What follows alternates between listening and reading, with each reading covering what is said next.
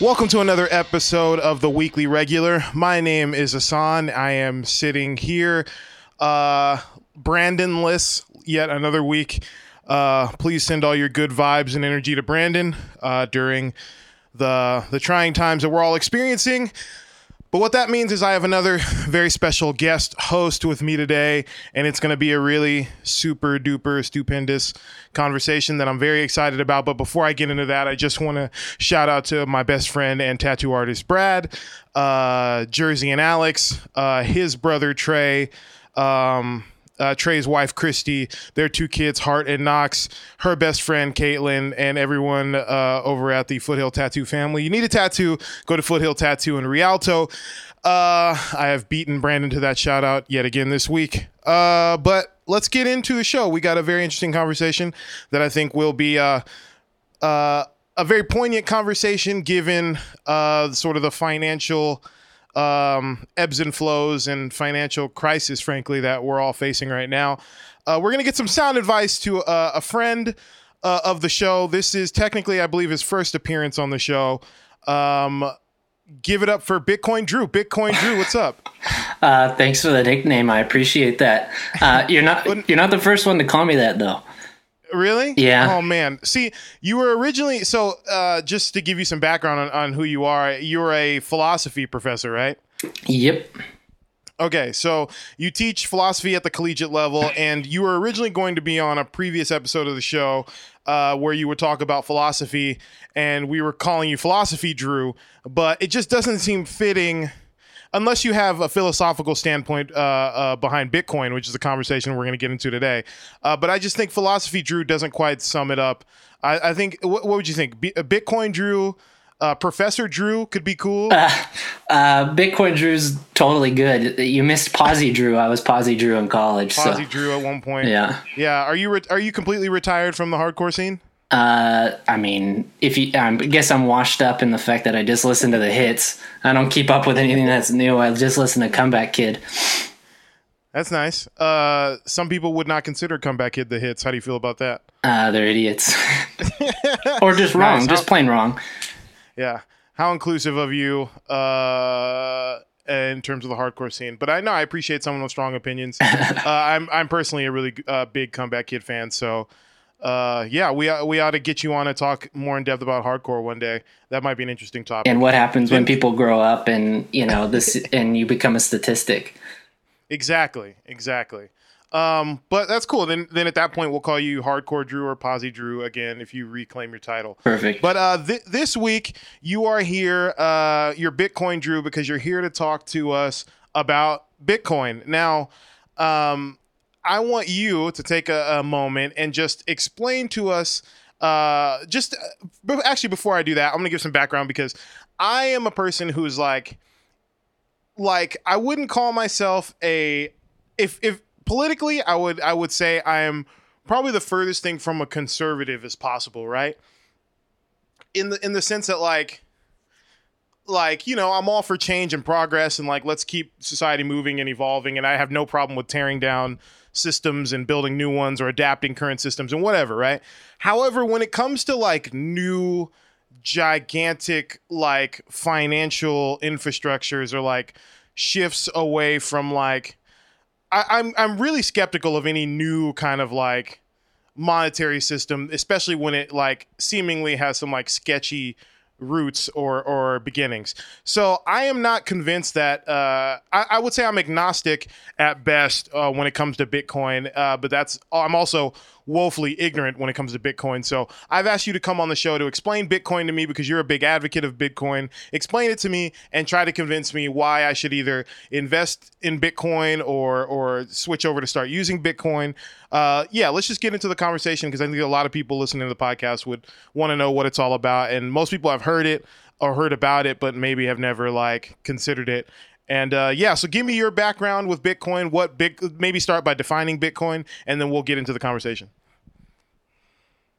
Sorry, you actually cut out a little. You said just tell me a little bit more of my background. No, uh, give give like your background with Bitcoin, and like maybe start by defining what Bitcoin is, and then we can jump into the conversation. Yeah, sure. Um, Yeah, so being really into Bitcoin, especially right now, I mean, in the past, it was definitely a bit of a joke, and um, everybody's skeptical of it, and I totally appreciate those sentiments. And uh, you're you're not alone. And I was very skeptical, even though I was using it for a long time. Um, but I think I'm especially in the category of kind of psycho fringe people, um, given the fact that it was so big you know, two and a half years ago when it blew up and it went so high and then it crashed, it like especially became something that people are like, oh, that failed. Um, and because now they can like point at the charts and say, you know, it went from 20,000 at a high all the way down to about 3,000. Um, and so, and especially all the other cryptos, like some cryptocurrencies lost like 98% of their value. People totally lost their shorts over it. So it's uh, let, but of a joke for there. For me, let's let's let's take it way back because yeah, you're, yeah. you're already kind of speaking a foreign language to me. Sure. Let's go, let's go back to like the very beginning, and I want you to explain it to me like I'm I'm not a very smart person because I indeed am not a very smart person when it comes to, when it comes to financial stuff. Yeah, sure. So just explain to me what is a cryptocurrency, and then what makes Bitcoin what it is. So like, what is cryptocurrency? What is Bitcoin? And mm-hmm. like, and and sort of explain that for us. All right. So the first disclaimer I'm going to make is that um, people that are into crypto, people that are into Bitcoin, are all very opinionated and very often very political. Um, mm-hmm. And so, the bringing up the political point makes sense. So, I'll explain Bitcoin in the most layman's terms possible. Okay. Um, but yeah. I'll, I'll admittedly say things that are not true. Um, but I'm going to say things that are not okay. true because it's the easiest way to explain it. Um, people get huh. part of the reason, part of the uh, one of the barriers for adoption, I think, is that there are so many technical people involved in Bitcoin, um, and uh-huh. so many uh-huh. people that want to make sure they're explaining it true to how it actually is that it doesn't make any sense. But there are way simpler ways. So I'll give you the simple way. Um, okay. So Bitcoin isn't a thing. Um, Bitcoin is just a system for managing numbers. All right. Okay. So think of think of a so like if I had a Bitcoin, all that means is that on the blockchain, and I'll talk, I'll explain the blockchain in a second, but on the blockchain next to my wallet address, there's a number one, and that's it. The fact that I have a one next to my wallet address means that I have one Bitcoin. Um, okay. It's the rules that govern it. So think of the blockchain like a spreadsheet, like a Google sheet, um, uh-huh. and a Google sheet that all of the Bitcoin miners. You, you have a question already? I was gonna say I'm more of a Microsoft guy, so can we make this Excel? Oh no, dude, no, no. No, I'm, I'm, um, I'm kidding. Man, man. that's I'm such kidding. that's such like a generational like nightmare. Like if somebody invites me to an Excel spreadsheet, it's like, dude, you must be at least fifty. Like, come on, we're using Google yeah, I now. think I think there's like a there's like a um there when it comes to like the Google versions of all those platforms like Google Sheets and like the, and the, even the like the Apple based ones, I think with computer stuff like we're getting I think there's a learning curve not with like because stuff like that is getting easier to use. It's becoming more user friendly. Like Google Sheets and like the Google based products to me are like way easier to use than like the Microsoft ones. But yeah. I think there's a in it like a baked in skepticism towards stuff that feels too easy when it comes to computers. Mm-hmm. You know what I mean? It's like if this is super easy, it must not be official or like professional. Yeah, exactly. You know? I and totally. so I think Google Sheets just doesn't feel as professional as Excel because like if it doesn't feel like work, then like how can it be working? Professional, yeah, you know? yeah. And I think and that's funny because I think we'll probably touch on that ethos at other parts of this conversation when we start getting into like alternative alternative forms of compensation and things like that. Yeah, I, I do want to talk to you about like universal basic income and stuff like that later, oh. but let's continue the conversation on sure. uh, on a uh, Bitcoin blockchain and all of that. Sorry, I don't want to do. All right, so far. consider consider the blockchain like a Google sheet that all uh-huh. all of the Bitcoin miners have access to. Um, mm-hmm. And I'll mm-hmm. explain more what miners are in, in, a minute, but everybody's got access to it. And on the sheet is the history of all the Bitcoin transactions, and nothing from the past can be edited or removed. Things can only be added to it.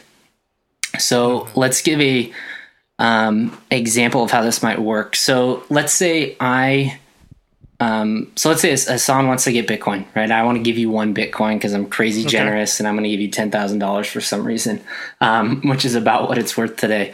So um, I've got a Oh wallet address. You've got a wallet address, and I'm going to send you one Bitcoin. So what happens is I send one Bitcoin.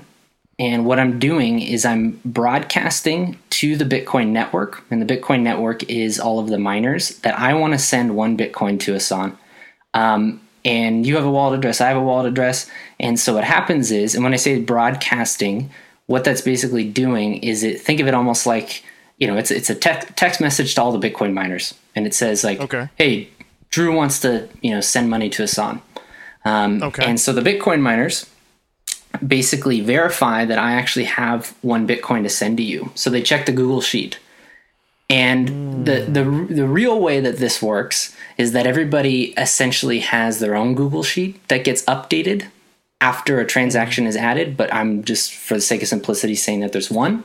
Um, so they check the hmm. Google Sheet and they make sure that Drew has one Bitcoin and they confirm that I'm able to send it. And now they remove it from my address. And now all they do is add another line and it says, you know, your wallet address now has one hmm. Bitcoin. And who are these? And, and who are these miners? Because I think this is impor- an important place to define who these people are, since they seem to be the gatekeepers to making these transactions happen. Right. So um, a miner is anybody who wants to mine. You could buy a mining rig, and um, if you're a miner, basically your job is to complete transactions, and you take you take transaction fees from people that want to complete transactions. So if I send you one Bitcoin, I might want to pay thirty cents to to complete that transaction, the equivalent of thirty cents in Bitcoin. And so when I broadcast it to the network, a miner that picks up the transaction takes that fee as a fee for processing the transaction. And so there's and and the transaction cannot happen without a miner. Right. Gotcha. Okay. Um, okay. Uh, and and any anyone can do this. Anyone can be a miner. Yeah, anyone can be a miner. Um, you can go get a rig and do it yourself. The the Now what? Now what is a rig? Uh, mining rig is basically just a specially purposed computer um, that has access to the blockchain um, via a node. I don't want to get too technical and into like the real guts, but Yeah. um, but basically miners can only see the most recent transactions. They can see the last block, um, and so what a block is is and so when it, when people talk about blocks, you can think of this as just like ten lines in a spreadsheet, right? It's it's a certain amount of data, but let's just call it ten transactions. So Okay. I want to send you Bitcoin, and it gets um, uh, miner confirms that I actually have Bitcoin to send you. Um, it adds it to the list, and once there are ten transactions, um, a miner will compile those, and it's basically sealed. That turns into a block and adds it to the blockchain, which is a bunch of other blocks, and then they start writing new ones. There's a new block that happens every ten minutes. That's not that. That's probably getting more technical than we need to, but but the miners are getting paid for completing the transactions in terms of just that small fee and then certain miners get paid a bunch of bitcoin for sealing up the block which takes a bunch of computing power And who are they working for? um, nobody they're working for people that want to send that's it um, it's totally peer-to-peer totally permissionless in the fact that no central authority is in control of this thing ever and in terms of political leanings so many bitcoiners are they call them like anarcho crypto anarchists or like you know there's strong libertarian They, leanings yeah, they want to be off the grid. They they don't trust Totally free market. oversight, Yeah, it's- that type of stuff. But but it is free market. But where so. But when I hear the you know the words free market and I hear like no, there's no central leadership to it or anything like that. What what what kind of recourse do you have if something goes wrong in a Bitcoin in a Bitcoin transaction? the beautiful thing um, is that it never has. um, it can't.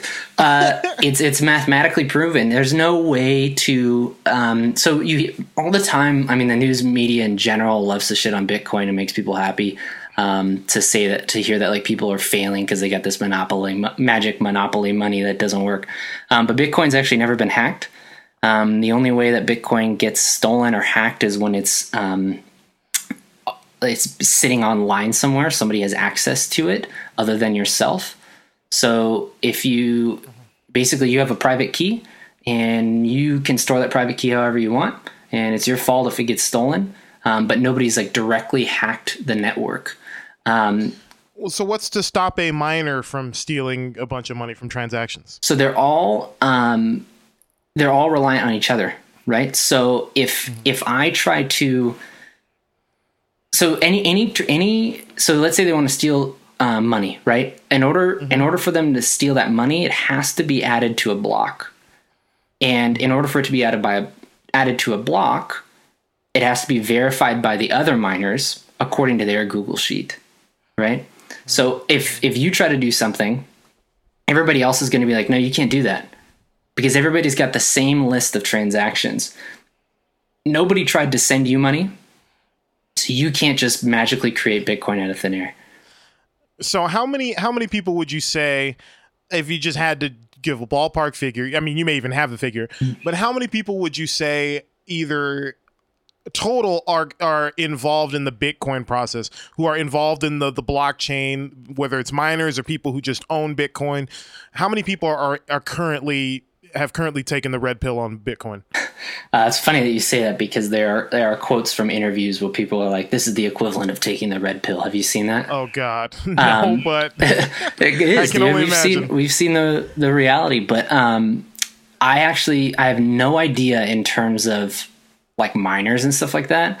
I think the statistic is that like a few percent of Americans own Bitcoin. I want to say three or five percent of Americans own Bitcoin, um, and the the cryptocurrency world at large, right? So cryptocurrency, and people get confused about this, but cryptocurrency is referred to a bunch of other, like Bitcoin is a cryptocurrency. It's the original Right. one that's been successful, but there are literally thousands of others that solve different problems or have different value propositions. Um, and I, we could kind of dabble into those, but um, Bitcoin's really kind of the most important um, and the one to know a lot about. I own several, but Bitcoin's the main one. So if you're going to start anywhere, it's at Bitcoin. Okay. Okay. So let's let's continue that conversation about Bitcoin. So I think we kind of got how the system itself kind of works. Now, in terms of real money, what is the value of Bitcoin uh, currently? Uh, so I could look that up. I, I think it's at like $9,600 today. Ninety six hundred dollars. And what determines that value? um, just the free market, how much people want to pay for it. Um, it's totally unregulated. So I'll give you an example. Um, well, sorry, when I say totally unregulated, that's not totally true, but it is extremely unregulated. So, um, for example, um, you know, the stock market had a, took a big bath on March 12th, and so did Bitcoin, and my life flashed before my eyes, just like everybody else's. Uh, but uh, so when there were all these tankings of the stock market, there were these. You've you heard the term circuit breaker before? Uh, never in terms of the stock market or anything. Yeah, so yes, I've heard that term. So the stock market's open from I want to say it's like nine thirty to four thirty or something. Those are those are trading hours. Those are the only times you could trade at the New York Stock Exchange or something. I actually don't know enough about stocks itself, but if the price tanks more than a certain percent for a given stock, right? So people are panicking, so they're selling because they want to get cash because they don't know where the prices are going. If it tanks more than a certain percent in a certain number of minutes, they'll actually shut it off. They call this a circuit breaker. So nobody's allowed to trade for 10 minutes so that people stop panicking because they want people to like take a deep breath, like, hey, settle down. So that happened a bunch of times within like a couple weeks span. Bitcoin, none of that. And it trades 24 7 all over the world. And so um, when when people really panicked on that day, um, Bitcoin tanked by more than 50% within like an hour or something something ridiculous. I watched it and it, it I was sitting at my desk and it went down to like thirty seven hundred dollars and it had been at ten thousand only like two and a half weeks before. Um, and I took my dog for a walk and you know questioned my entire existence. And I got back and it had bounced all the way back up within like twenty minutes to fifty five hundred. Um, so it's not determined by anything. It's not supported by anything, right? So like a circuit breaker in the stock market is an artificial means for the government or the stock exchange to make sure that prices are at a certain level or can't do crazy things. Bitcoin Yeah. just straight up the wild west, like whatever people want to pay for it. Um, what whatever the market thinks has has value is what it you know what it sells for. Uh, okay. So I still have a question about so because I can't go into the grocery store and pay with Bitcoin, correct? Um, so you can't pay directly in Bitcoin, but there are services that will basically put your Bitcoin on a debit card and you can mm-hmm. swipe that and it'll convert it to US dollar like instantly. Mm-hmm. But yeah, you can't there are very few stores that'll literally just take Bitcoin directly. Okay. So so here's the point in the podcast where I want you to give me your elevator pitch uh, for why I should invest in Bitcoin, and maybe you can you can include your story about how you were convinced to buy Bitcoin, mm-hmm. uh, and maybe you can let us know uh, a ballpark. I don't know, get specific as you want as to how much Bitcoin you own or you have chosen to invest in, and then uh, and then we can kind of go from there. So give me your elevator pitch. Maybe include some uh, your personal story with Bitcoin. Oh man. Um, this is a, such a can of worms, and I did not have an elevator pitch ready. Um, I'll give you, I'll tell you that it was a gradual process to for me to actually buy it. I, I uh-huh. started uh-huh. off by arbitrage trading, um, which means you buy in a cheaper market and you sell in a more expensive market.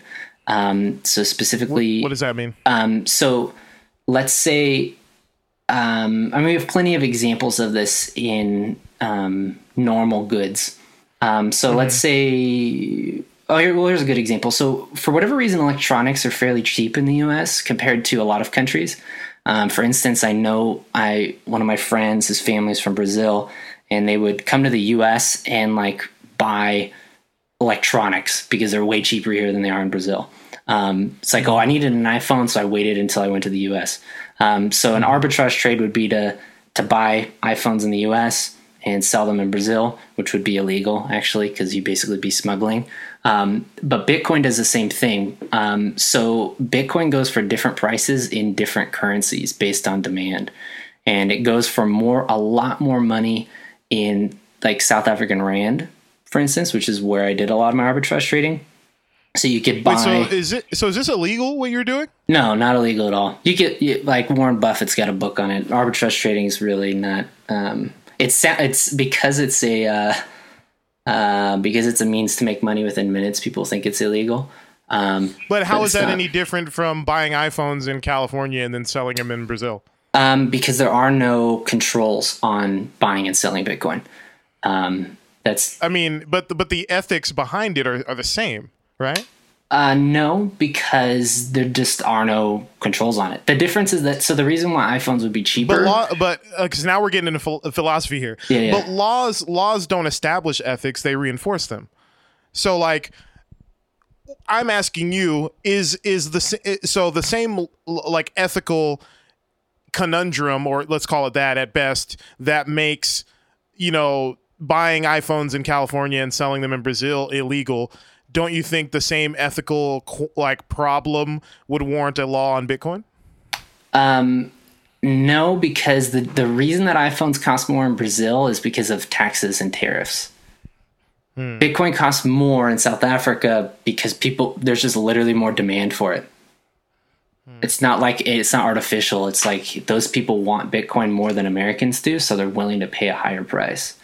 Okay, it's fair so, point. Um, but so I'm kind of off. What was your? I don't even remember what your original question was. Uh, we were talking about arbitrage. Oh, I'm, arbitrage I'm, I'm elevator pitching you. I'm elevator pitching you. Yes, right, you, so, are, you are. And, and this is the this is the worst elevator pitch. It got stuck. It got stuck. So yeah, I got fine. time. It's a long elevator ride. Yeah, we're in the uh, we're in the Sears Tower or something. Um, so in terms of why somebody else would want to buy Bitcoin, is is it's a hedge against fiat markets or fiat regimes. What does that mean? So fiat money is is money. Fiat to me is those tiny Italian cars. Yeah, garbage ones. But yeah, um, uh, you more of a Mini Cooper guy? Oh yeah, for sure.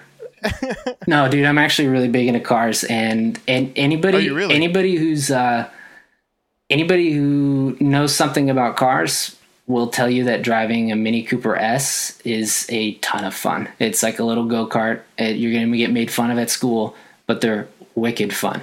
One of the best handling So- cars of all time for sure. So who in who instilled in you? Because to me, you're you like Bitcoin and like cryptocurrency. You like cars. I think you're you're the type of guy who like eh, I'm just gonna I'm just gonna ballpark here, but I feel like who who instilled in you this idea that like there are some things that are kind of like pure and transcendent. You know what I mean? Like, because to me, like someone who likes cars or who's like really into cars is someone who like appreciates a technology that seems perfected and like, you know what I'm saying? And, and Yeah. can see like the purity in that. And like through time, like the automobile, even though like certain advancements are made, like either cosmetically or technologically, the the foundations of it remain the same. And I think Bitcoin kind of speaks to that same part of your whatever.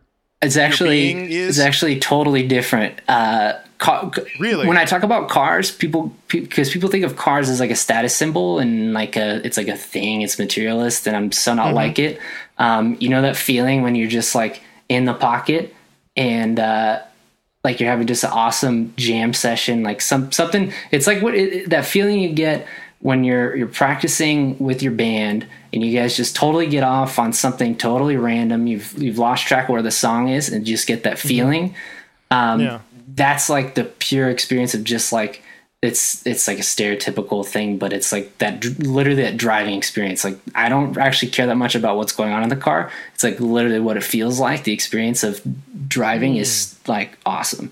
Um, I love it. I drive a manual car um, because it's fun, and I don't really want ever want to drive an automatic. But So how do you so how do you feel about uh uh the future of automobiles being self-driving? Yeah, dude, that bums me out. And it's also like that there's a big ethical question for me is like I love driving manuals. Um, and obviously it's never going to happen in an electric format. Um, and I'm pretty Right. passionate about the environment too. And it's like, man, like the amount of joy I get and the fact that it's totally taken away from me is like, I, I mean, it sucks, but, um, whatever. So Are you willing are you willing to sacrifice that? I guess. And especially self-driving cars is like that's that takes away like so much. That's just dumb. I I don't know. I don't even know where to go on that. Think of the lives we'll save. Uh, dude, that's a whole other conversation. I'm so against self-driving cars for ethical reasons too. Really? Yeah, let's yeah. no, let's get into it. We're here. All right, we still haven't finished the elevator pitch. no, we'll get back to it. Um, so uh, yeah. So for, first off, I got to send you a video. But I, we spent a ton of time talking about self-driving cars in my philosophy classes.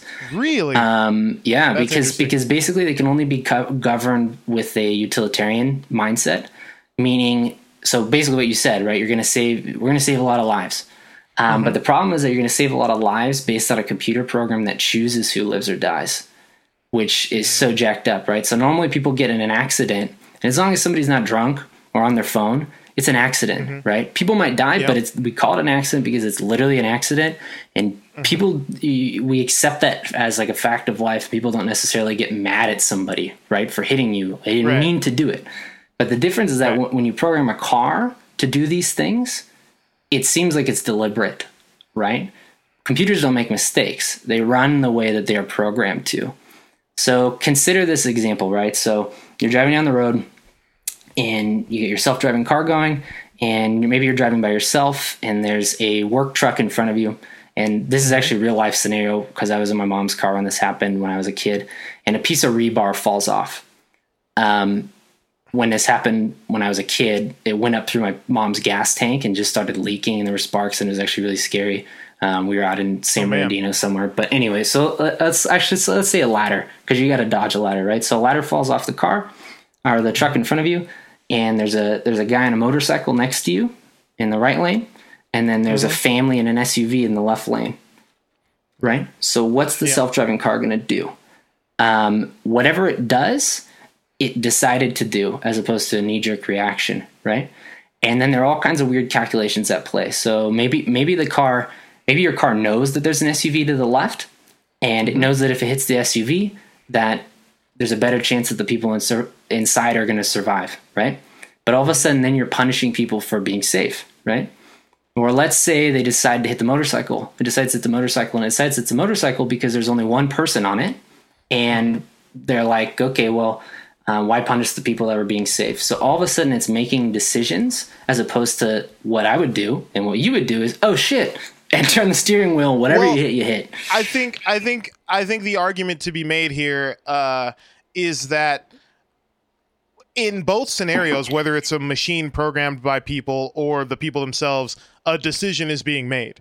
Whether just because it feels um, out of your like if the human if the human is driving, just because it feels like it's not a choice. You're still making a choice because you're still weighing your options by reacting.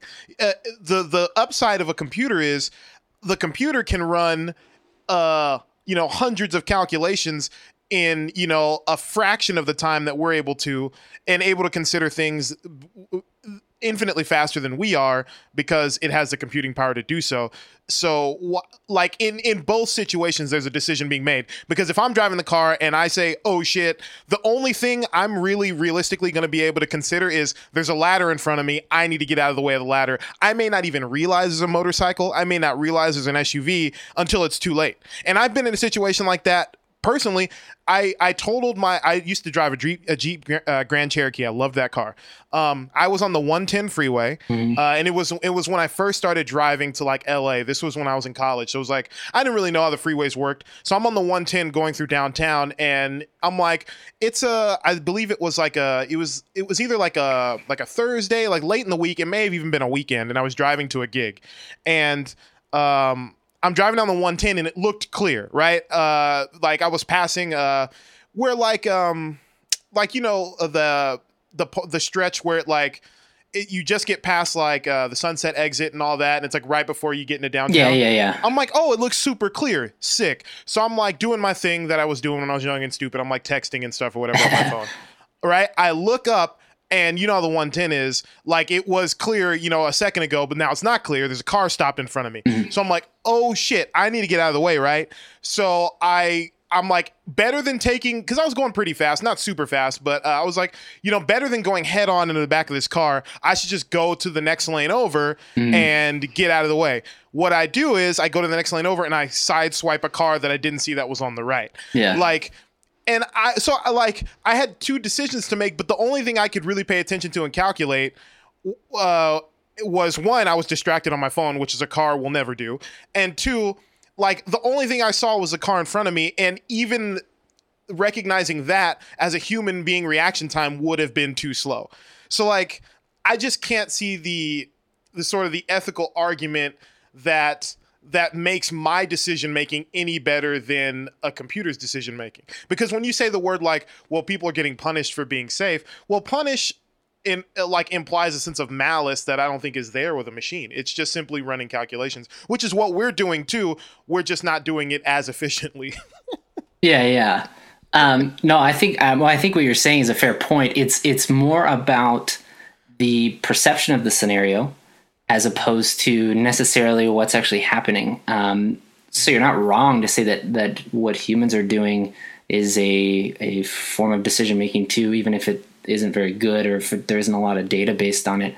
Um, but in terms of the way that humans look at things, right? So um, let's say you injured somebody in that car, right? okay. Um, they may or may not sue you, right? okay. Um, right. But in in general, they're going to understand why you did what you did, right? So let's consider that same scenario where the car is programmed to do it. All of a sudden, you're a lot more pissed off, and there's an obvious person to go after for this for this problem, right? Um, there's a reason that so somebody got killed by the self-driving car when Uber was testing it or whatever, right? And all of a sudden, everybody panicked, right? um, because it's like, oh, there's something wrong with the computer. But when somebody dies in a normal accident, we don't think that way, right? Um, and I mean, I guess the if, if we're following your reasoning, then maybe humans need to just rethink the way that that works. Um, but humans are unpredictable in the sense that uh, nobody knew which way you were going to swerve or whether you're going to hit the brakes or hit that car. Um, but if a computer is programmed to do it, um, it has a de- different like content, right? In terms of the way it's yeah. perceived. That, no, that's true. I think perception is part of it, and I think that uh, even even as someone who I'm someone who supports uh, self-driving cars uh, because of the you know I think even if we're able to like bring down the percentage of people who die in automobile accidents by you know ten percent, it's worth it. You know. Um, but the, I think the the the ultimate counter argument to the perception thing is no one cares that planes like most planes nowadays are flown by almost 100% autopilot and no one has a problem with that um, because they've it's made flying infinitely safer. And when planes crash, no one's like, "Well, what the hell is wrong with this computer? It's the computer's right. fault. We programmed it wrong." But I you think- know what I mean? But I think that but I think the difference there is that if you get in a plane crash, you're dead. Right, so there, you have no defense But- but mechanism, people- right? But but when you're when you're in a people- car, this is always what my this is what my argument always is because I'm a really Uh-huh. good driver. I don't get in accidents. Why do I got to pay the price because Ahsohn's driving a self driving car, right? But the difference is that like you're in a plane. If the plane's going down, no matter who's driving it, there's literally nothing you could do, right? But if if you're in a car and somebody else's car decides to hit you, right? You don't you normally would have control over that scenario, but if you're in a self-driving car scenario, you don't have control. And I think that's what makes it different. Because you can actually dodge things driving by yourself, right? Yeah, and so can a self-driving car. A- better than human beings. That's the point, right? Uh, well, Or no? well, the difference is that I'm just I'm more pointing at the difference between the plane and self-driving car why those aren't the same. Well, it's not a perfect analogy, obviously, because you know. Uh, but I, I'm saying the because we were talking about perception, Yeah. and no one, no when when a plane crashes, no one, no one's family, no no no loved one of the people who died in the family in the plane crash is like. No one blames the computers, and no one, and, and honestly, no one blames the no one blames the pilots. You know what I mean? Like, no one blames anyone because it, it- I, here's what I think. Here's what I think. I think, and we can get this is kind of getting back to philosophy. I think what what automation in terms of uh, like safety based automations, like uh, autopilots in in in in uh, planes and in uh, self driving cars, it, it's a it's built on this um, idea of mitigating bad luck. Like there is a layer to existence that is covered in luck. It has nothing to do with how well we perform, how well we're able to do anything. It's all based on every time we get in a car or a plane, we are taking a risk that is acknowledged by everyone. That's the whole point. And and the fact that we make it to where we're going without any uh, uh, you know accidents or death or, or anything like that is based on just having good luck. I mean, it's not like I, when I and when I say good luck, I don't mean like some woo woo luck force that you can tap into. I mean it's just it's just the odds. You know what I mean? Like so you know the fact that you know we're still alive is just luck. You know what I mean? It's just. I got in a car and my when I turned the key, it didn't explode. That's luck. I pulled out of my driveway and wasn't hit by a guy flying down the street going 100 miles an hour. That's luck. There are some people who got hit by a car last night and are dead now, and and it may not have been it, may not have been it was surely no fault of their own it was just luck you know what i mean it was bad luck so what these automated you know safety measures are trying to do is mitigate bad luck to where let's we let's take as much It mitigates the, it mitigates bad luck, but it also mitigates good luck. And I think that's the part you're minimizing, right? So like if if I'm lucky enough that you didn't swerve into me, right? In a self-driving car scenario, there is no luck. The car did it. no it's still luck it's still because it's still bad luck that you would end up in a situation to where your car would need to uh, jump out of the way of something. And that luck is the same whether or not you're driving it or the computer's driving it. If a ladder falls off the back of a truck, that's still just bad luck. And what self driving cars seek to do is try to minimize the amount of mitigation that a human being personally has to do in a situation like that because our minds don't work as fast as computers. Like like it feels like what you're advocating is like we we should take autopilot out of airplanes and let pilots just fly them because at least their good luck good luck also won't be mitigated. You know what I mean? Uh, Yeah, I mean I just think planes are a totally different thing. maybe, maybe I'm, a, not, I'm, a, you know? I'm not afraid to bite the bullet on that one because uh, if plane goes down, you're dead. I just like I don't even really care which. I mean, if if it's if for me, it's more of the and and the fact that planes don't hit other planes, right? Like that's like the rarest thing like ever. It's happened, you know, however many well, the times. reason the reason they don't is because of air traffic control, which is driven primarily by computers. Sure, but like in the history of, of air travel, right? That's still a very rare con- occurrence as opposed to you know cars on the road. Um, So if if if uh, if if changing, you know, 90 changing the car the amount of cars on the road that are automated to 50% would lower the amount of auto fatalities to like by maybe 5% or 10%. Do you think it's worth it? Um, so my solution is actually to bifurcate it. So you should have different roads for self-driving cars for people that want to sign up for that. Like I don't want to be on the road with people in self-driving cars, right? I, that's introducing a variable into my driving that I, I don't want to sign up for. So I think that But if it, people it want to introduces be, a variable, but it reduces far more statistically fatal variables that you would normally encounter. sure, sure, but that's not that's not something I would want to sign up for. Really? Yeah, Even if it meant statistically like drastically reducing your chances of dying on the road. yep.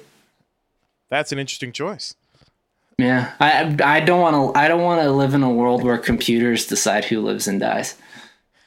I mean, we kind of already do though. Uh, I don't know. Do we? I think I think we live in a world where what decides whether we live or die is is out of most common people's hands as it is and for those who who it sometimes can fall into their hands like doctors and scientists and police officers police officers especially um, i think oftentimes those people what they're doing at, the core of what they're doing is running equations. They're weighing odds they're running statistics they're running algebraic equations that may not feel like it in the moment but that's what their brain is doing. And if we can create computers when we have that can do those calculations with the same ethical code that is written in our brains we can write into that computer but but can make those decisions at a fraction of the speed don't you think it's a moral imperative to do so No, not at all. so you don't believe in seatbelts I'm not a utilitarian. That's probably my biggest beef. Um, I don't really look at people as like numbers or look at consequences. If if I have to pick a ethical system, I would say I'm more aligned with deontology. Um, what what is that Well, so in a utilitarian scenario, um, basically every action that you make is a means to an end. Um, so the only there is no moral worth in any decision you make or any action that you take. The only moral worth is contingent on what are the consequences of that action. So what that means is that killing somebody is amoral. It's not a moral question. Killing somebody is is moral if it results in something good. If it results in something bad, well, in a utilitarian sense, it's literally the greatest amount of happiness for the greatest amount of people. So, in a scenario where a car has to decide whether one person dies or whether three people die, it's going to choose the one person because more people are surviving that scenario. But they have to do something like make a decision to kill somebody in order to meet that end.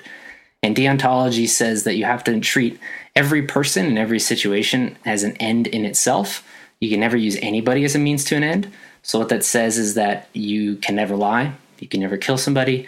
Every every you choose an action based on its moral worth and your intent to act according to your goodwill.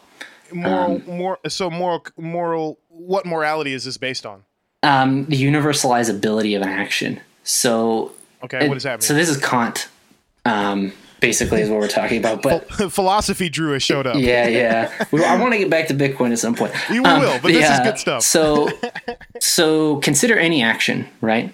Um, the way I do this with my students is I'll say, uh, "So is killing wrong?" And everybody will be like, "Yeah," like that's your knee jerk reaction, right? Now, Kant, Kant's theory is more complex than this, but that's very much what it boils down to. If you Now, say this the is simplest this way. is Immanuel Kant right Yep. So if if, if See, I I know I know stuff dude. yeah, there you go. Um, so if you say something like, uh, if you ask something like, "Is lying wrong?" Everybody's knee jerk reaction is going to be, "Yeah." Um, and what that's appealing to is that all of these, this common rationality of understanding morals, um, is based on what is actually true about them in the fact that lying is immoral, killing is immoral. The only time we ever justify it is based on some sort of ends, right? So we're, we're using it as a means to an end, and we're basically breaking the moral code in order to bring about some other end. And um, so the the reason why you know this, Kant basically says that everybody has this. Anybody who is capable of reasoning has this in them. He calls it the principle of universalizability.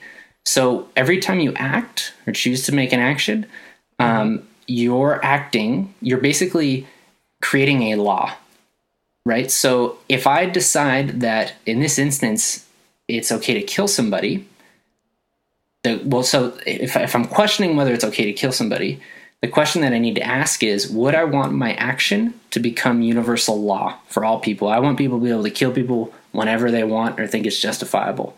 And if it can't be universalized for everybody, then it's immoral. And Kant says that basically, if any any person person who's capable of reasoning would come to these same conclusions. Um, the only reason we live in a world where people act immorally is because they're trying to cheat and justify cheating as opposed to acting according to ends instead of means. Okay, but what if the ends that someone say say someone is acting in a way that you would deem um, utilitarian. Mm. it, it, utilitarianly or whatever the word would be for that. In a unit in a utilitarian manner right? Utilitarianism yeah. like. Right. Yeah. But what if the the ends that they're trying to like serve are rooted in the same moral imperative that the universalism is or what was it called? Universalism uh, it's de- deontology is the system, but it's it, it's a principle of universalizability. Yeah, universalizability. So what if it's what if the universe? What if the the the the ends of the utilitarian and the and the universalizality? Yeah. what if they what if they meet? Like what if they're the same? Because there is a morality or some kind of implied moral imperative at the root of what Kant is is preaching, right? yeah. It's called a, it's what- called the categorical imperative. That's like, you're And- literally and- saying it. Yeah, And what and define that what that is because I don't know what it is. it's so it's it's uh like a really weird translation, but this this is almost the quote verbatim. But it says, "Act according to that maxim, whereby which it also becomes universal law or something." I botched it. I thought I had it, but but the categorical imperative is basically saying that you have to act that you have to right. That's imperative categorically, meaning the same in all situations, right? So if killing is wrong, it is always wrong, no matter the situation. then okay, I'll grant you that. But then as a society, I don't think the conversation ends there because as a society, we have to then decide is it over is it ever okay to act immorally? So the the question is not whether see, I think that's a much less interesting question. The question of is it wrong to kill is not the is not the important question. It's not the at least it's not the most interesting question. The most interesting question is even if killing is wrong, is there ever a time where we as a society deem it's okay to act wrong, essentially? And you would say no. Um, so this is yeah, this is a really hard thing to explain in an ethics class, but um, philo- a philosopher's goal for an ethical system is to come up with a system so that they know what to do in every given situation and be able to judge whether something is immoral or moral in every given situation. So Kant's theory has plenty of flaws, but guess what? We always know what to do. We always know what's moral and immoral. And same thing with utilitarianism. And so what you're saying is um, is uh, it's way softer, and that is how uh, ethics operates in the real world. But it'd be really Right. hard to come up with a system like that um, because you wouldn't have. So the reason that utilitarianism sounds really extreme in the sense that it's saying literally no actions are good or bad is because that's the only way they could make this system so that it could be applied. But if you say something like, um, you know, killing actually is bad, right? But sometimes it's okay to do it. Well, you're you're differing from a utilitarian, and that's Right. it's um, and that's okay. I think that's how most people operate. But it's it it detaches it from a system that you could really like apply. Um, Oh, okay, I'll grant you that. Uh, you, yeah, it it would start to not be scalable to have because in an ideal world, I think here's how I would like our justice system to work. In a real world, I would like, and I think the founding fathers might have had the same idea, but it, it just hadn't proved to be scalable, um, at least in the way that we've interpreted it. But I would like the justice system to work um, so, so something happens. Someone dies, and there's definitely uh, it's unnatural causes. So, so there was something. I hate to say foul play because that's a loaded term, but someone died by means not natural, not deemed natural, right? Um, and evidence, scientific scientific evidence points to that it was another person who did it, and we know have a pretty good idea who the other person is. So scientifically, at least, you know, we know that it was this other person.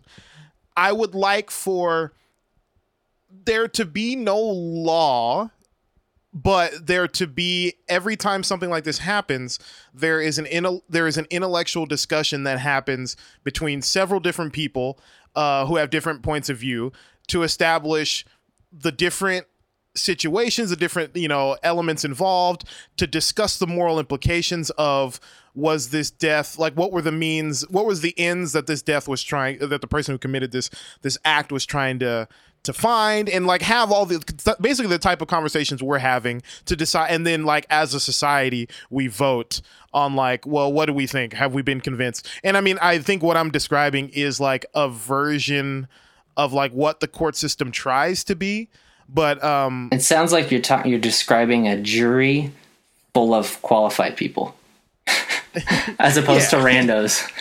yeah yes. I think yeah i i think yeah i think i think uh, what we're trying to do with our justice system i think in its purest sort of form would probably be the best uh, way to go about. But also i don't necessarily believe in punishment either so like that's that's like a whole nother topic we can talk about. Um but uh, yeah i don't i don't really believe in punishment either. But i do think there's value in in drawing moral lines for any sort of if we want to have any sort of consistent society. But that's sort of my opinion on that. Yeah. but you have anything to say on that before we? Uh, well, I don't. I don't. I don't disagree. I mean, I've got plenty of reservations on democracy, so um, and I can come off pretty fascist in that regard. But we don't. I don't know if we want to open that door right you, now. you you'd like to see we can we can just look down that we can just look into that room. We don't have to go into it. But are you someone who thinks we should be more of like a meritocracy? Uh, well, boy, that that word is going to get me in trouble if I say yes.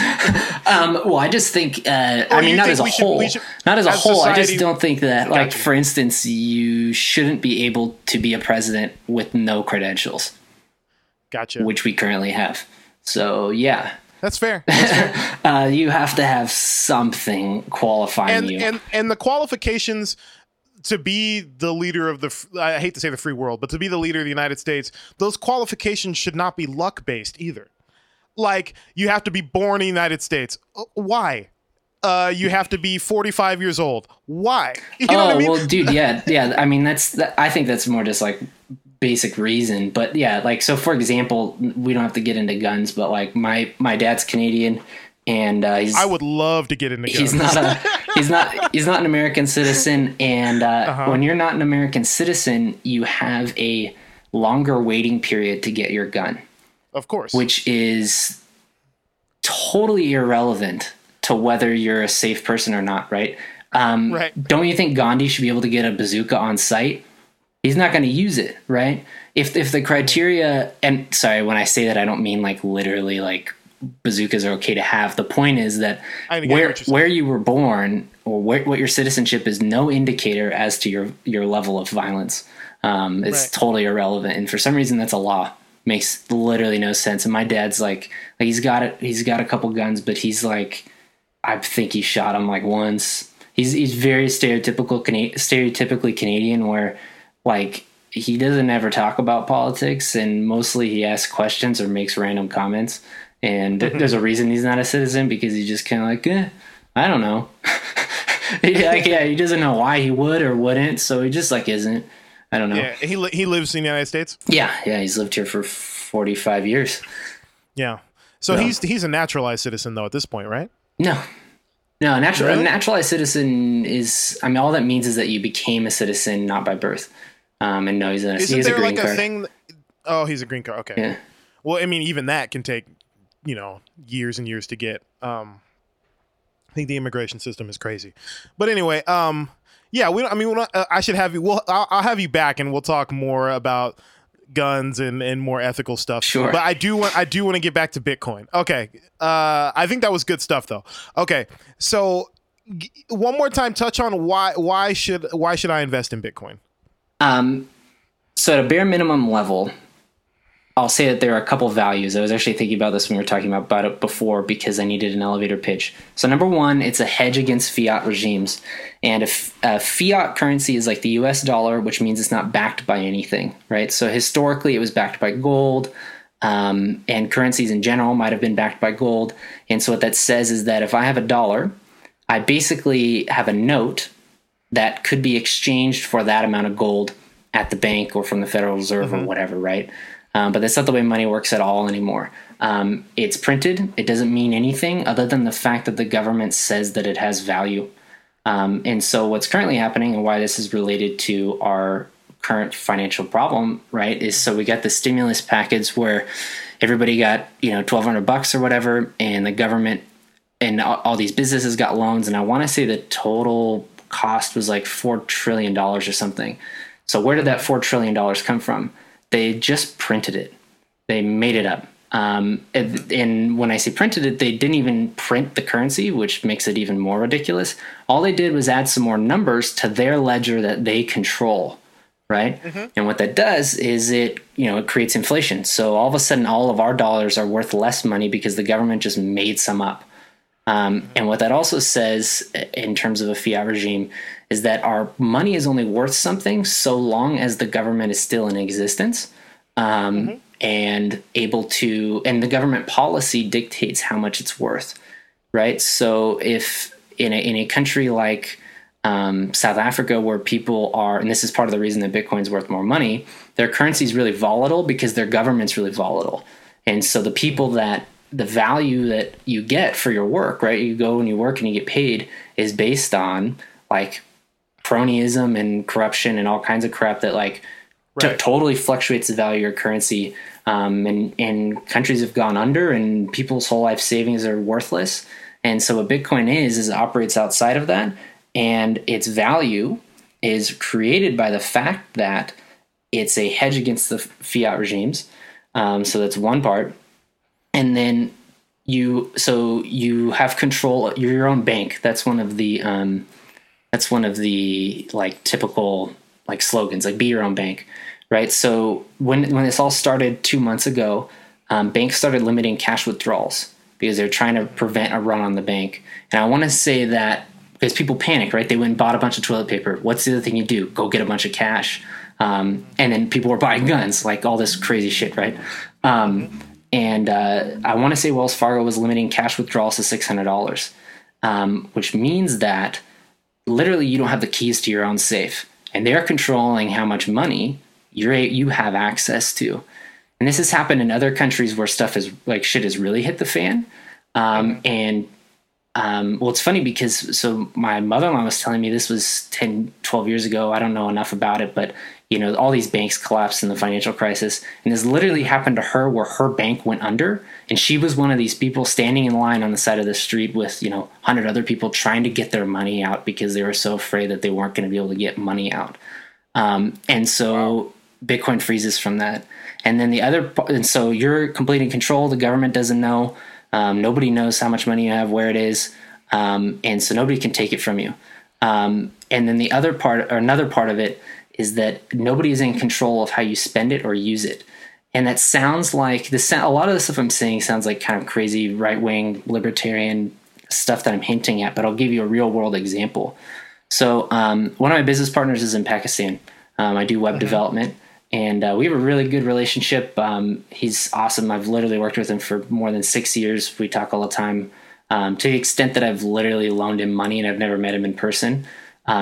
Um, So, and people would think I was psychotic for that, but obviously, my dad was like, "What the heck did you do?" I was like, "Yeah, I don't know." He asked for money, so I, you know, I let him borrow a couple thousand dollars. But anyway, so I remember the first time I ever wired him money.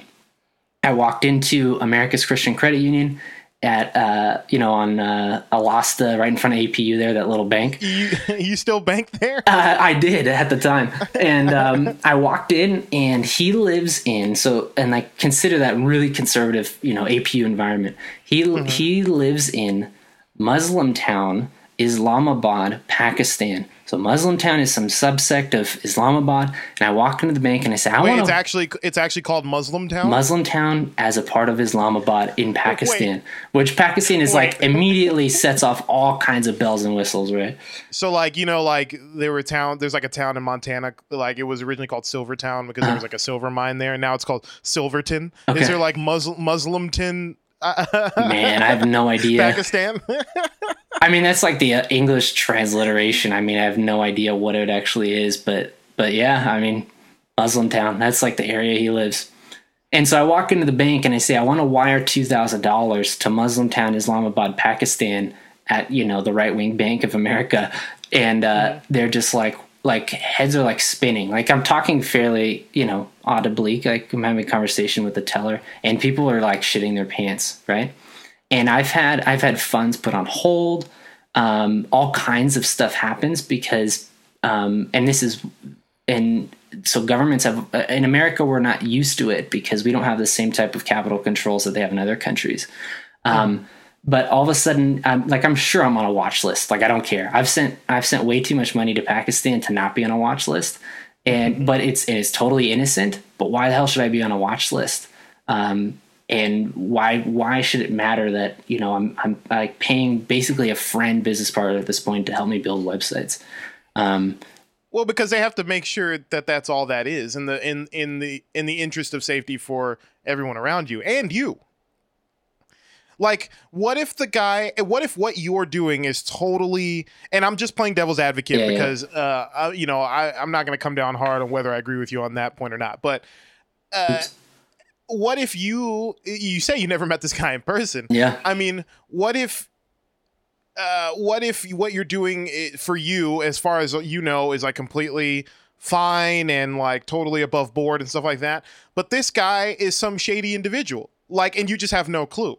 Uh, you don't know what he's giving some of his money to or all of his money to, and I'm not, and uh, obviously I'm not saying that that's what the case, but I'm just consider what if. So like, I mean, it's not just the safety of others. It's I mean it's your safety too. I mean if you were secretly giving money to some organization that you disagree with or that poses a threat to your own safety or the public safety of the United States, I mean I think we have a vested interest in and in making sure that that's not the case. That that would be the argument. You know what I'm saying? yeah.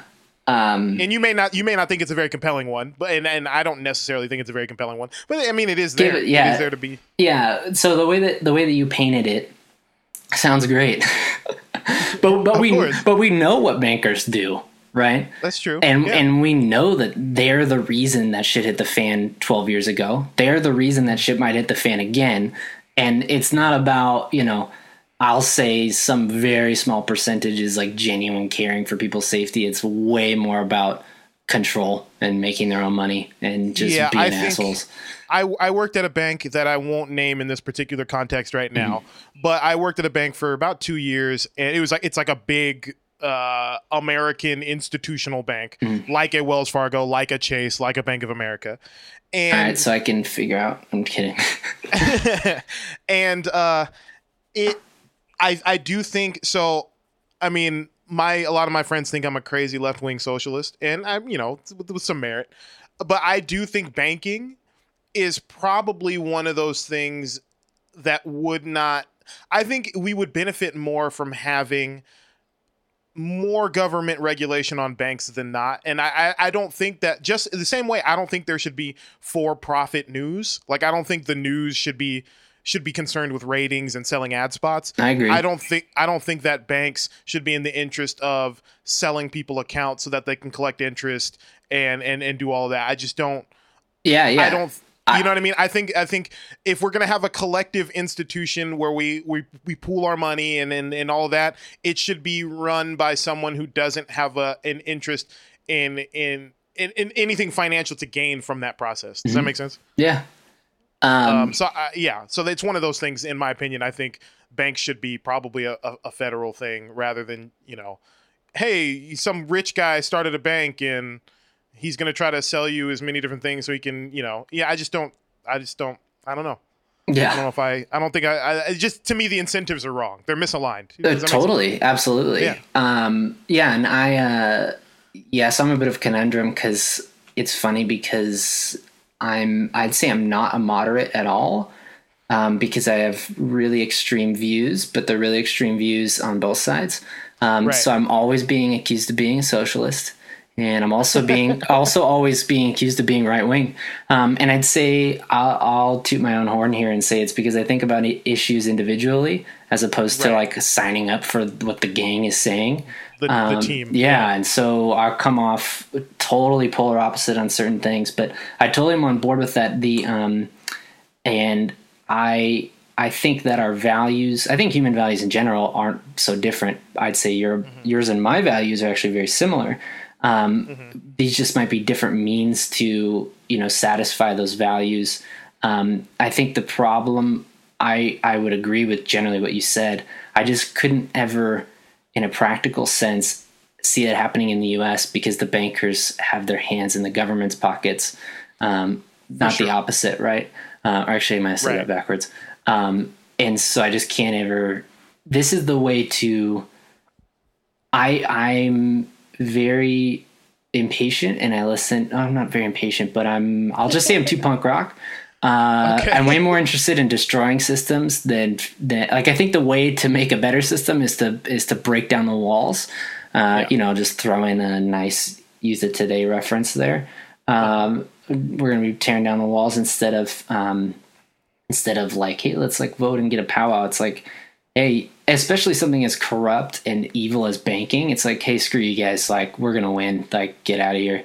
And this is how we're gonna do it. Right. And so, but but there's also all this freedom. So that's the other part. Sorry, this is another part of the pitch that I think you will also be on board with. Um, so there's like a billion people in the world that are unbanked, um, and they don't have means for um, storing cash. And Right. and so where cryptocurrencies re- really have value, like South Africa is a perfect example. The place where it's worth like the most in the world is in Iran. It's worth like three times as much as it is here. Um, so it, and this is like that that offhanded comment I made on your Facebook post, which probably started all this, where I said like buy Bitcoin so we all can be free. That's really that's that's like the intense value prop that somebody like you would totally align with, and I'm totally aligned with. Um, is it's it's freedom for marginalized people that are outside the normal financial system or victim to these really shitty regi- regimes in the U.S people don't give a second thought to it. We just pay our two percent fee when we use PayPal and whatever. We don't blink. But if I can't, uh, my, so my buddy in Pakistan, he can't sign up for PayPal, right? So there's like this Right. classic. There's this classic example in uh, like Bitcoin history where, um, so in in in Muslim countries. Um, well, not all Muslim countries, but at least the ones that I'm most familiar with. Like in Pakistan, if you're a woman, you can't have your own bank account Right. Um, your bank account is your brother's bank account. And so let's say you get a job, or it's whoever's like literally your guardian, right? So you go get a job and um, you get paid, and it goes into your your brother's bank account, your dad's bank account. You don't have any control of your money. Um, so there's this. There was this group of like computer programmers. No, no, no. Journalists. I can't remember, but it was women in Afghanistan um, that you know wanted to take control of their own lives, and so they started being compensated in Bitcoin for writing news articles um, and able to sort of fund their own lives because you know their family wasn't in control of their bank account anymore, or the fact that they couldn't even get a bank account. So there are places in the world where you can't get a bank account because banks don't want to deal in those countries, or poor people aren't Right. worth their time, right? Uh, poor people aren't worth their time, and banking is too expensive. And this is like a huge statistic in the U.S. where like um, the poor the poorest people in America pay the most in fees. And they pay the most in fees because of these predatory, you know, services. Um, and Bitcoin The would save thing in the everybody a world. bunch of money. The craziest thing in the world is an overdraft fee. yeah.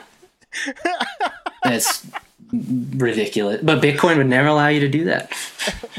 That's like that's like that's like getting charged a fee by the gas stations when your car is empty.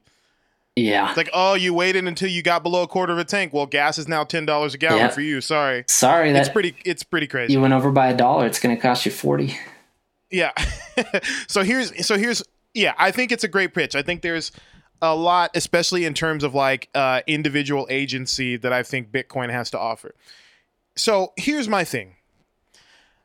What I think Bitcoin offers in freedom and agency and and all of that and lack of reg- regulation, what I think it offers in that, I think where you lose me is I'm really hesitant to endorse any kind of system of um, compensation or or financial system that doesn't that isn't endorsed by a government entity only because there are so many social programs that I think the government offers, and I think that they should offer that are uh, that would not be accounted for if the world or if, if a majority of people started using Bitcoin exclusively. I think there's a right now as Bitcoin exists, there's a there's a um, I, I keep going to the word luck, but I, I think it applies here. There's a there's a there's a level there's a a a funnel of good luck that i or a hurdle of good luck that's required in order for you to really enjoy the benefits of Bitcoin. As you I mean as you said yourself, in America it's trading at ninety six hundred dollars a share or whatever it is, ninety six hundred dollars a Bitcoin. A coin, yeah. Um, yeah, I think. Uh, the people that you described who would benefit the most from uh, a, a currency like that, I think in in practice would be missing out on a lot of um, would not be able to enjoy the luxuries of, of Bitcoin or sort of the freedoms tied to Bitcoin if they also weren't um, if Bitcoin if, if if if they weren't able to reap the same awards that they are from a US dollar based federal government where you know like you know what what happens to Medicare? What happens to you know social programs that exist now that are based on the dollar, unless the U.S. government in some way endorses um, Bitcoin or any cryptocurrency, I just don't. I just don't see it working. Now I'm not I'm not saying that because I don't believe in, in an alternative currency because mm. I I want to throw this idea uh, past you and you can answer that question that I just asked you in in line with this. Mm. I think the future of American the American economy and and probably the larger global economy is is going to be based in some kind of alternative um, monetary system, something like a Bitcoin. But I think uh, it will have to be um, it'll have to be socially based in the sense of because uh, I think uh, and Andrew Yang talked about this. Uh, people who are in favor of universal basic income are in favor of like a some kind of monetary system that doesn't carry the same and I'm using quote unquote cash value because I don't mean like cash dollars. I mean like the same cash value um that US dollars do but but is something that we can use to compensate people to do work that doesn't have a typical or traditional cash value. Like it's not time spent at a desk, it's not 40 hours at a job. It's like a way to compensate people for doing things that we find valuable in society that don't typically have a way to compensate. Does that make sense? Um yeah, I don't know enough about it. Uh, but I mean, I mean, I know enough about universal basic so, income, yeah, like, and so, I know about certain I'm, I'm things, saying but... some some kind of social currency mm-hmm. that, and maybe maybe it's Bitcoin, I don't know, but some kind of social currency where people can be compensated for things that like aren't typically like there's no company that does it or no job like stay-at-home moms or stay-at-home dads or you know what i mean like people who choose to uh, like adopt kids something that where we can start compensating more people that isn't going to cripple um, the U.S. dollar. Does that make sense? Yeah, I don't. I I'm having trouble figuring out what that actually would be. Um, right. But I, for the record, I'm I, I well, I think there are several aspects of what you're saying, but the big one I think is just taxes. Like simply yeah. put, that's your biggest question. I think is that what you, how are you going to tax people so that you can take care of um, others, right? Like, right, right. You... It, I love, yeah, I love what Bitcoin offers, but as it stands, if it's completely independent from the federal government, mm-hmm. I feel like, and, and and say half the people in the United States adopt using Bitcoin only, mm-hmm. then I feel like the government, you know, how do we tax it? How do we get people to pay their fair share into society if they're using something completely separate from society? Yeah. So, um, I mean, it's it's it's an important question. It's a big question. Um, I'm not.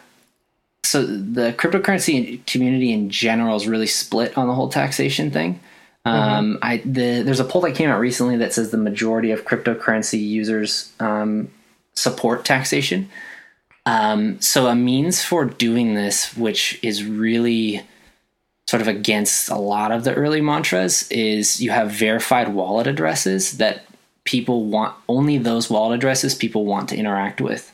So you right now you can go online, you can generate as many Bitcoin wallet addresses you want, and nobody knows who actually has control of those wallet addresses.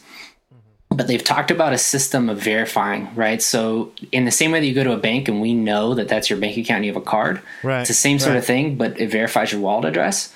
And so in that sense, all your transactions would easily be able to be tracked and able to be um, uh, taxed and whatnot. And essentially, Mm-hmm. people it would be it would still be possible to to act outside of the financial system, but people won't necessarily want to.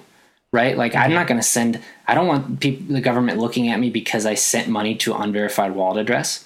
Um, Stuff like that. So they're actually in in there was a there was talk in Congress with the stimulus checks of literally doing it like a cryptocurrency in terms of like digital dollars.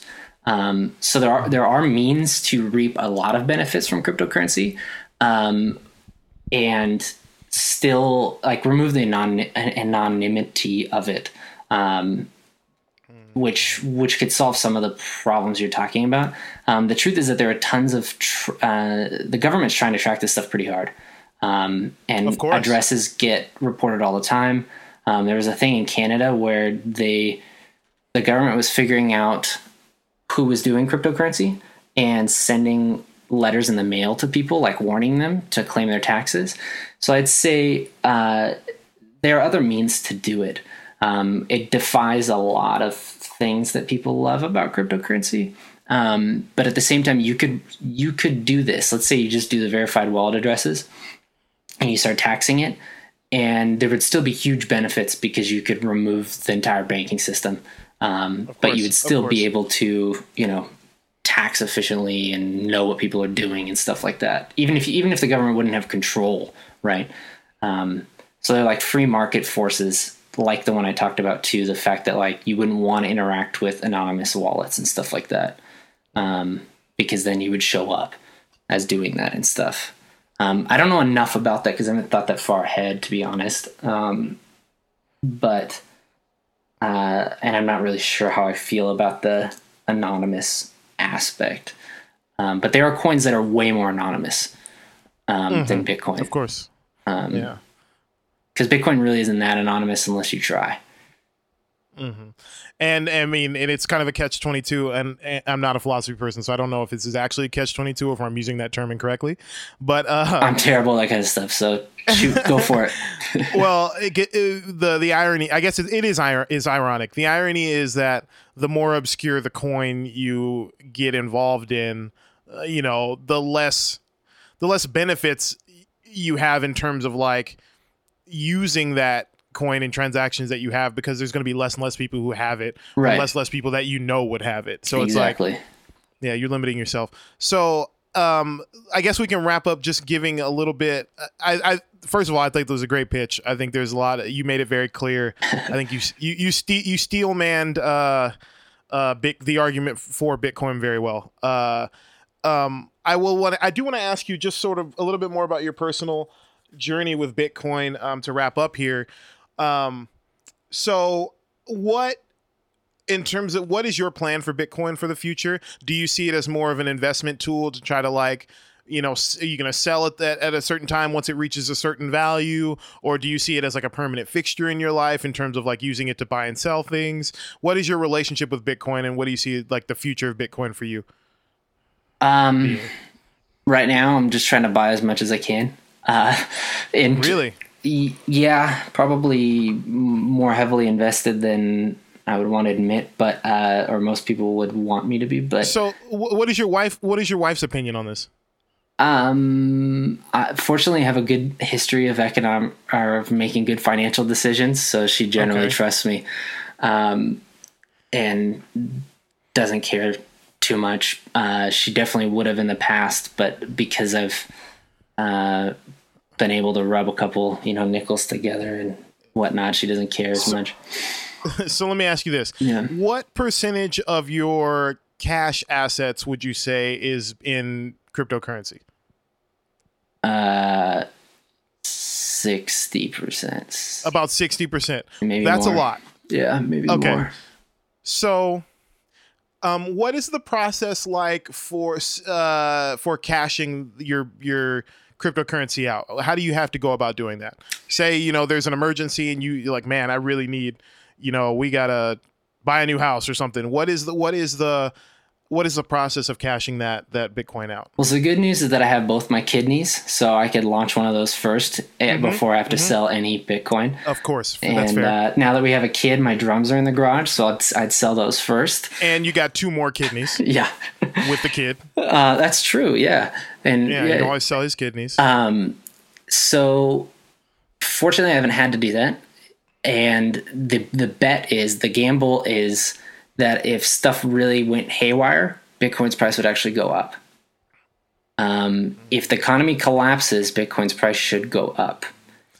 unless it's tied to some kind of event that would knock out like a power grid or like data and stuff.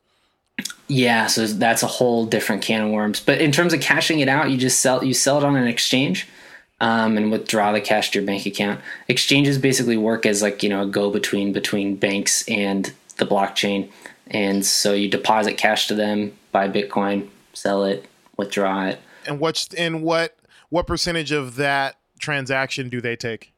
Uh, varies really widely. Um, I think gotcha. on Coinbase Pro, it's like a quarter of a percent. Um, But if you were gonna buy, and then it depends on how much you buy. But if you were gonna buy, like I think only like a hundred dollars worth on regular Coinbase with a like a debit card, I want to say it's like ten percent. It's some crazy number. Um, Wow. So that's like huge, obviously. Um, but you could do it in cash. Like there's a website called Local Bitcoins, which is basically the Craigslist of Bitcoins. You can literally go meet people in person, hand them money, and they're gonna send you Bitcoin. And that, especially in like in the early days, people did that all the time.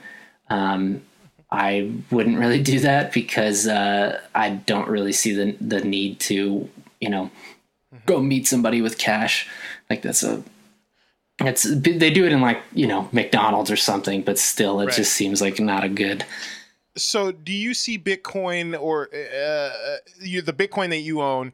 Do you see it as like, um, uh, as like a sort? Are, are, I guess what I'm asking is, do, do you see that as like your savings account or as like your bank account, or do you see it as more of like an investment tool that you hope to cash out one day Yeah, at so- like a high value? I mean, I hope it takes over. I hope, I hope, I hope I'm part of like you know the future. But if if if it ends up, my my wife literally asked me this question the other day, but she's like, you know, is there some point where you want to sell?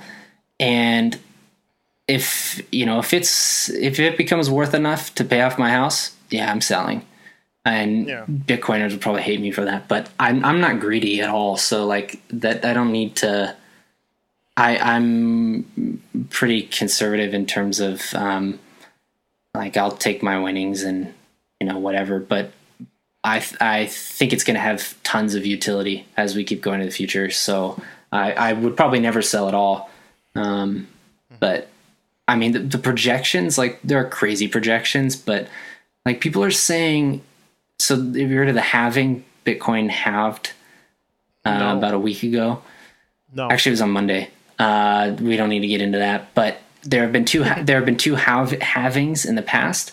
like H A L V I N G, like Cut it in cutting half. Yep, cut it in Okay, half. So gotcha. so if you're a miner and you get the reward for putting a block together, compiling a block and adding it to the blockchain, um, you get a like a shit ton of Bitcoin. But it costs a lot of money to be able to do that, and you don't do it very often.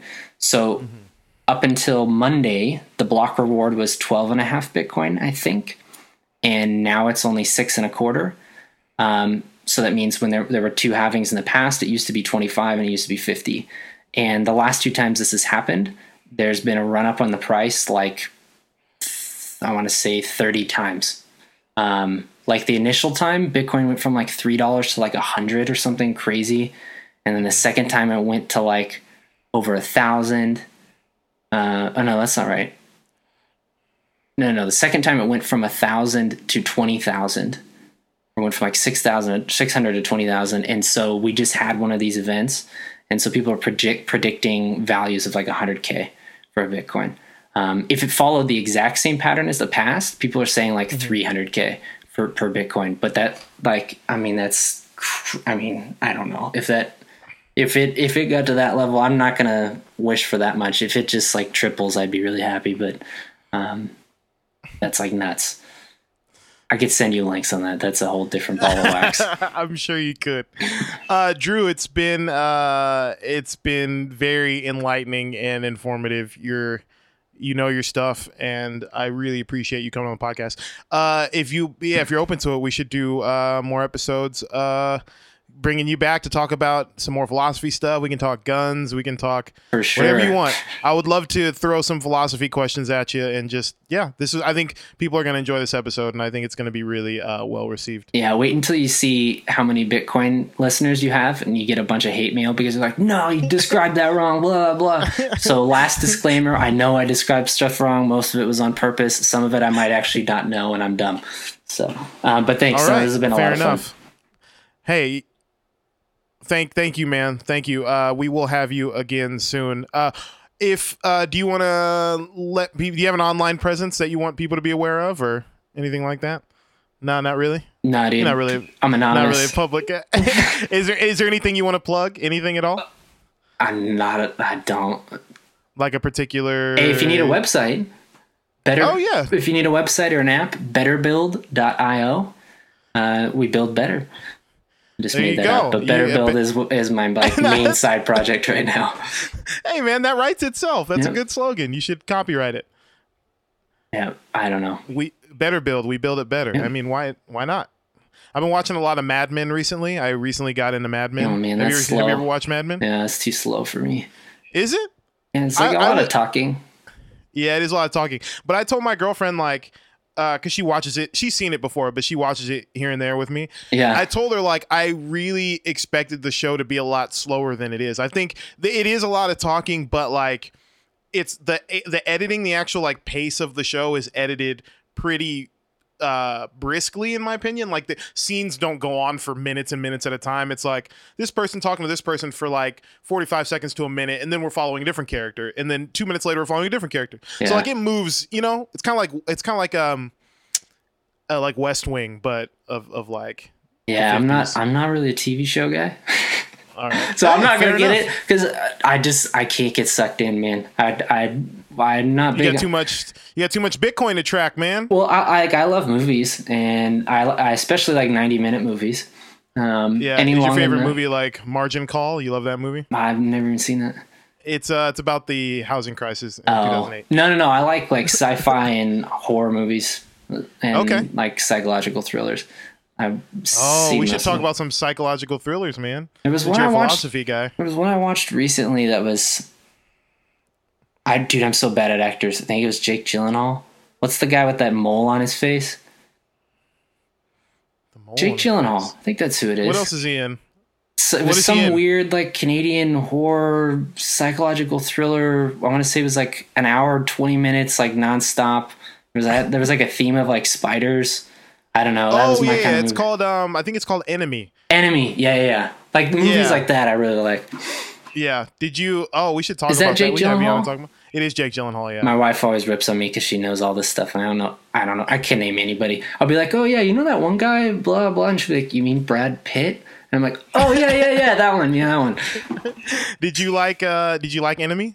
Yeah, I like that a lot. I don't. I thought it was. Uh, they tried a little too hard to be like kind of obscure and like. I, I get a little annoyed with like trying to be like too deep, um, and there might have been a little bit of that. But that's my style of movie for sure. Have, have you seen Under Under the Skin? I haven't Scarlett seen that one all the way through. No, That's a really good one too. I like I like those kinds of movies. Yeah. Um, Enemy was good. I do think, yeah, I do think they uh, they were trying to be uh, eh, deeper than they were trying to. Yeah, they were, they they thought there were more levels to that movie than I think there actually was. Yeah. Uh, and which is fine. Like you can't like you can't knock them for trying, but um. Yeah, the, the the spider thing was interesting. Uh, they they weren't saying a lot, but like I get what they were trying to do. You know, Yeah. uh he you know he he treats you know he it, they were commenting on how he treats women and and he sees women as like I, I'm. I, it's been a while since I've seen it, but like they're trying to comment on how he treats women and like because it, it like the the whole thing at the end where like he walks in the room and she's like now a spider is like from the beginning when he's like watching the woman step on the spider like in the beginning. It's all about like Yeah. he he he doesn't like women until they like I had to read some Are- blogs on it to like catch up for sure. yeah it's it's all about like he doesn't really value women until they until they become like a certain level of like uh sexually appealing to him does Mhm. that make sense like until they've crossed the line and have become you know spiders, Spiders. if you will yeah. I mean, it's all very it was kind of convoluted. Did you like the movie annihilation? Have you seen that movie? Uh, I don't know. that's it's with natalie portman and there's like this like weird event happening in the forest and like it's like changing nature and stuff. You seen that? I think you should watch that. Maybe we can I feel like I've seen so many of these kinds of movies. Actually, I'll be like, "Oh, it's a good movie," and then I don't even remember what it was about. I'll send you a link. If you haven't seen it, you should watch it. I think All it'll right. be an interesting thing to talk about. But yeah, we should have you on soon. That'd be good. All right, because we could run on forever. Yeah. All right. Uh, one more time, your uh, website for the web design It's betterbuild.io. betterbuild.io. Uh, and you can find uh, me personally, Ahsohn, at uh, Ahsohn the DJ on social media. That's A H S O H N the DJ. Um, and you can find this episode of this podcast and more episodes at weeklyregular.com or wherever you find podcasts, Apple Podcasts, all of that good stuff, downshift or downcast, whatever it's called. Uh, yeah. Uh, thank you, Drew. I appreciate you, and we will see you next week.